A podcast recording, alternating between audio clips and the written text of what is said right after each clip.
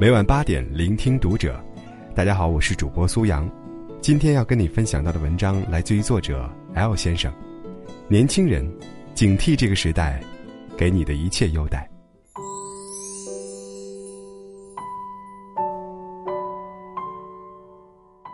我的朋友曲凯，在《为什么我不做 VC》的一文中，写过这么一段话：经常有很多行业资深从业者因为要创业，便会坐到我对面。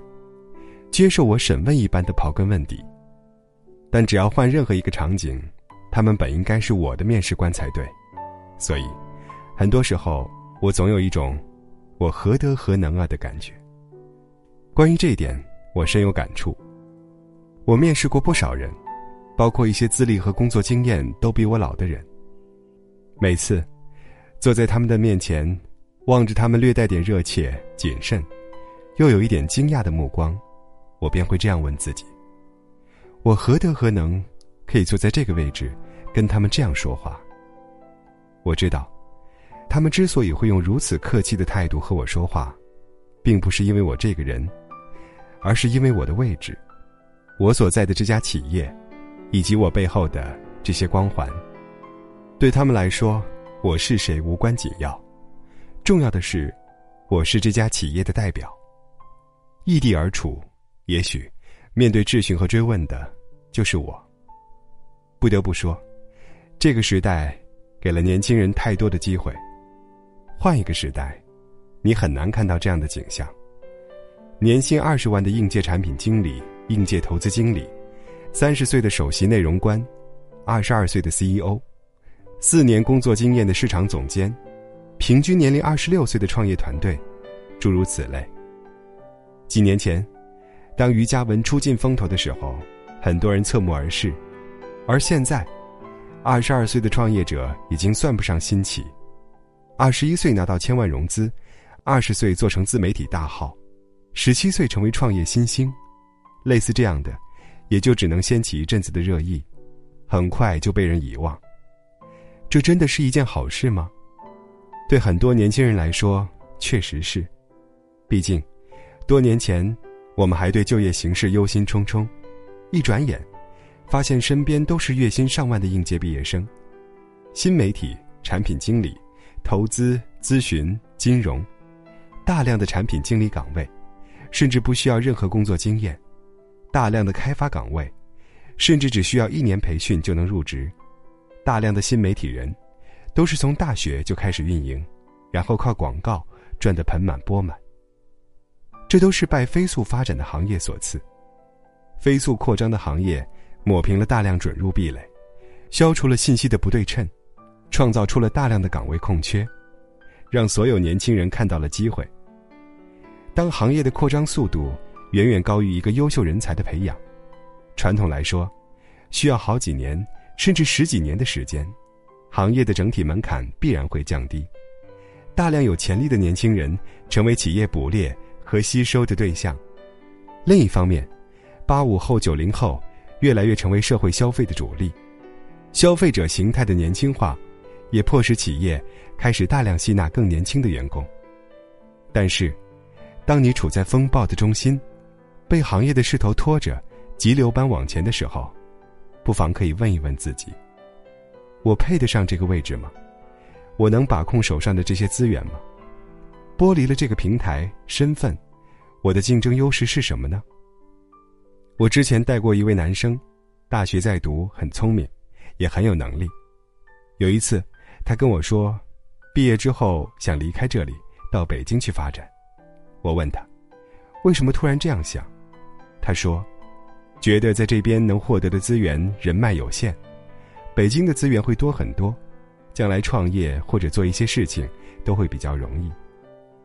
我对他说：“你的想法很好，但是你想一下，你所谓的资源和人脉，是你现阶段能把控的吗？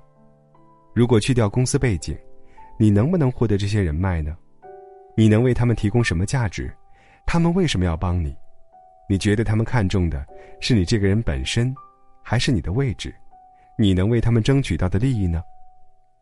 这些问题，你可以好好考虑一下，不用着急。”这就是很多年轻人容易产生的幻觉，你要明白，你手里的一切资源，你可以调动的预算，你能够影响的用户，你通讯录里存着的几百位名流，甚至包括别人对你的礼貌和讨好，这些是源于你个人的能力吗？不是，这些都是公司借给你的。换了一个环境或者一个岗位，你就会立刻失去对这些资源的所有操控。而所有曾经对你攀交情的人，他们不会在乎你现在做什么，他们只会在乎这个位置现在是谁，他们需要依赖和攀附的是谁。这个时候，你还剩下什么呢？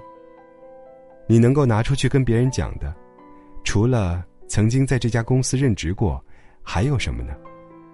这才是你时时刻刻需要思考的事情。所以，我经常会有这样的紧迫感：我在这个位置。都做成了些什么事情？我有没有能拿得出手的案例？我有没有什么成绩是有所突破和出彩之处的？如果我现在离职，我的竞争优势在哪里？行业发展越快，境况越好，越要有危机感。为什么呢？很简单，当你只是一个最基层的执行者时，证明你的能力很简单，也许只要会做 PPT 就可以了。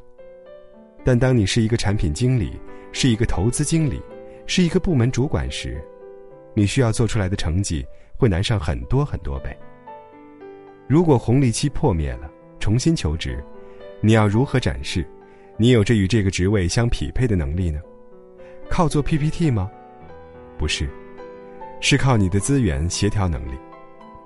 你在这个位置起到了多大作用？你的稀缺性在哪里？你做出了什么突破呢？你是一个把握住机会、大展拳脚的实干家，还是只是一个吃红利的投机者呢？永远要有这样一种思维方式：我该如何利用这些资源和位置，实现效益的最大化，真正为公司做出一些有用、自己也拿得出手的东西？与这点相比，高薪、头衔、资源、机会，这些重要吗？很多时候，并没有那么重要。决定你价值的不是你拥有什么，而是你产出了什么。很多人热衷于各种资源和机会，热衷于打着公司的招牌，给自己添加各种光环。我是很反感这种行为的，因为这样只能说明一点：你自己也对自己的价值缺乏信心，只能用公司的光环为自己添加门面。不妨考虑这种情境，在一个社交场合。你要向别人介绍你自己，但不许提到公司。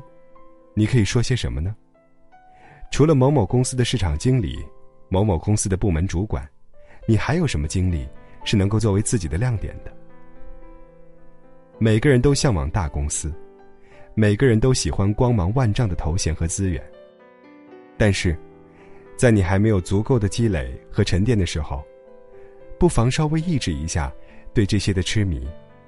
把注意力集中在更重要的事情上。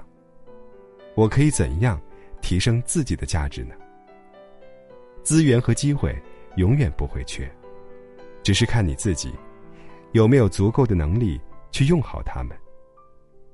行业的红利就像一张高额度的信用卡，在你享受它的时候，不妨想一想，你有没有足够的资产来偿还现在的挥霍呢？